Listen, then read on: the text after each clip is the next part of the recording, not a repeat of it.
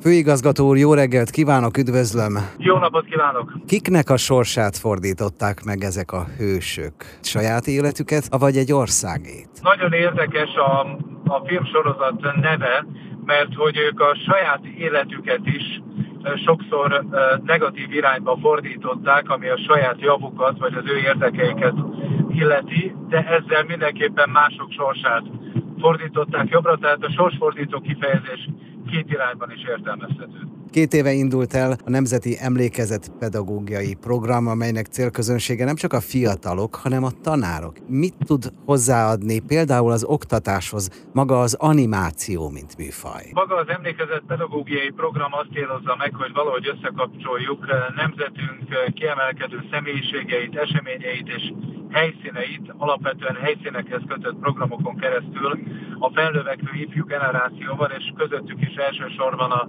12 és 18 év közötti középiskolás generációval, és ahhoz, hogy az ő tudatukhoz el tudjuk juttatni azokat az üzeneteket, amelyek jó értelemben érzékenyítik őket a magyar történelem, a magyar történelem nagyjai az ő cselekedeteik iránt, ahhoz minden olyan eszközt meg kell ragadnunk, amelyen keresztül az ő szívükhöz vagy elméjükhöz el tudunk jutni, és maga az animáció, az a kollázs technika, amelyel ez a filmsorozat, kisfilmsorozat operál, az eredeti hagyományos képek, videórészletek összekombinálva azzal a rajzos technikával, mögötte egy kellemes színészi hang mondja el azt a kereszttörténetet, sokszor egy levelet, valaki más személyébe bújva mesél az adott történelmi személyiségről.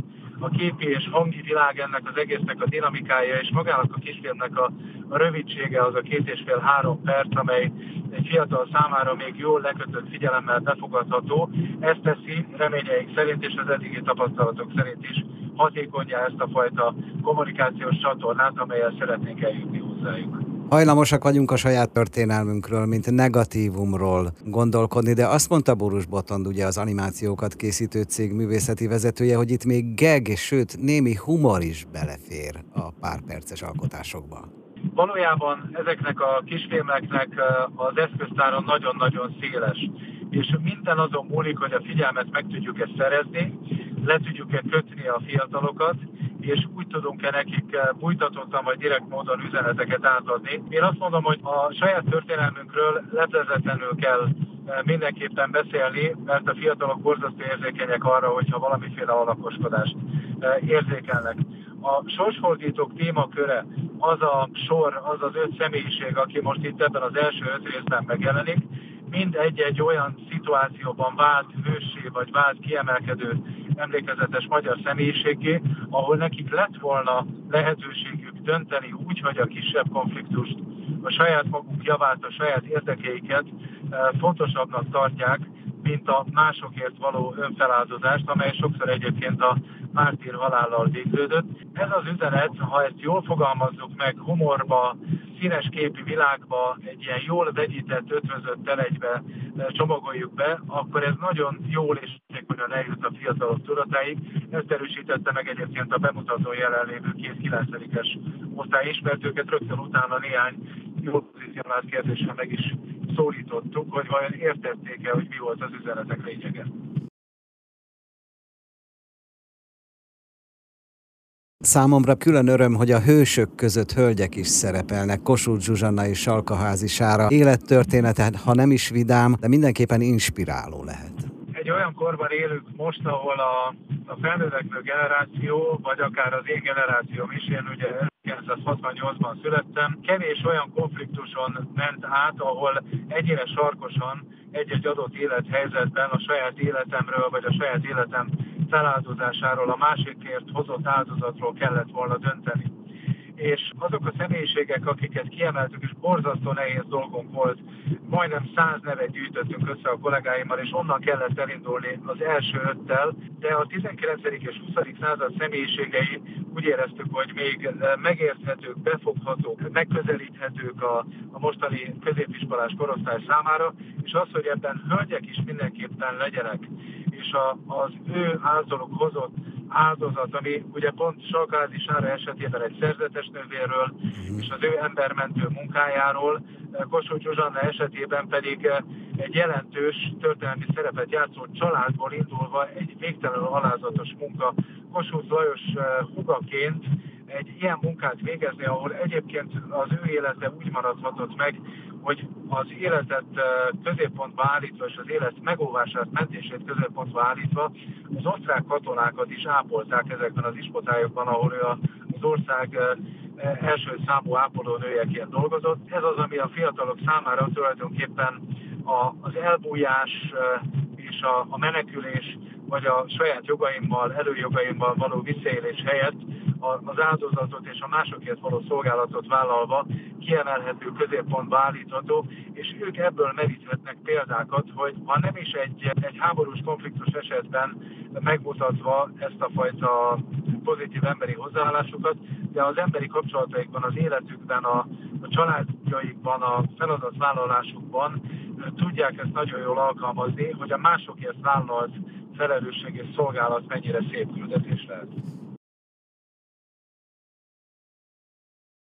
Sajnos vagy nem sajnos, ugye tudunk kik közül válogatni, ha hősöket keresünk. Én tudom, hogy készülnek a múzeumok éjszakájára, de van idejük gondolkodni a folytatáson? Fölmerültek már nevek, akik megfilmesíthetők, meg animálhatók? Természetesen az első 10-et rögtön lendületből kiválasztottuk, és nem szeretném lelőni a titkokat, mert nagyon bízom benne, hogy majd a következő 5 megjelenésekor, még az év vége előtt tudhatunk erről újra beszélni, de például ebben a következő 5-ben van olyan felvidéki arisztokrata család gyermekeként a magyarságért sokat tett hős, aki szintén választotta volna a könnyebb utat, van benne hős vadászpilóta is a második világháborúból, és van benne szintén egy olyan szerzetes, aki a saját életét a kommunista időszakban mindenki más szolgálatába állította, és vállalta a börtönbüntetést is a másokért való munkában, és annak következményében. Tehát olyan 19. és most elsősorban majd 20. századi sorsokat próbálunk idehozni, akik szintén valahogy jól megérthetők, és a történelmi tanulmányokhoz is jól illeszthetők a diákok számára, mert hogy ezek a személyiségek most már egyre többen a tananyagrészét is képezik. Elindultak tehát a filmek a Sorsfordítók saját videó megosztó csatornáján, és itt el is engedik a filmek kezét?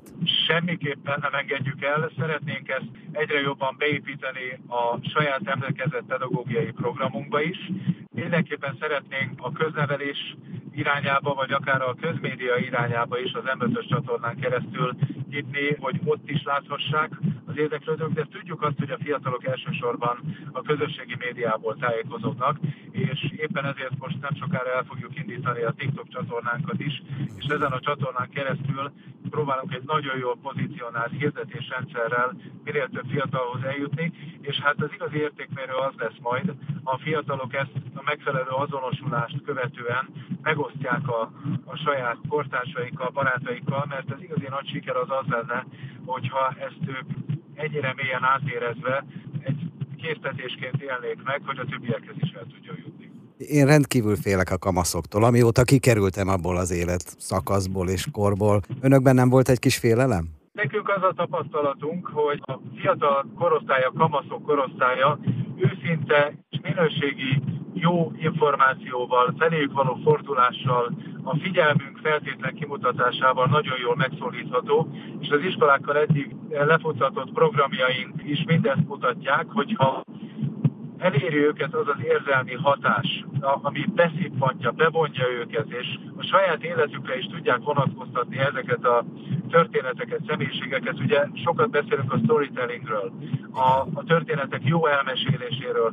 Az egyfajta azonosulást kell tudni elérni, és én 4 gyermekes apukaként, most már 2-szeres nagypapaként nagyon jól láttam a gyermekeimnél az ő 10 éves időszakukban, hogyha ez a fajta feltétlenül őszinte odafordulás megvan, a kamaszkor nagyon jól túlélhető, úgyhogy bízunk abban, hogy ez ebben a programban sem lesz majd másként.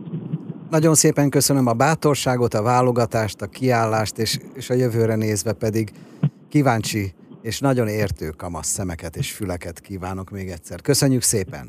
Nagyon szépen köszönjük mi is!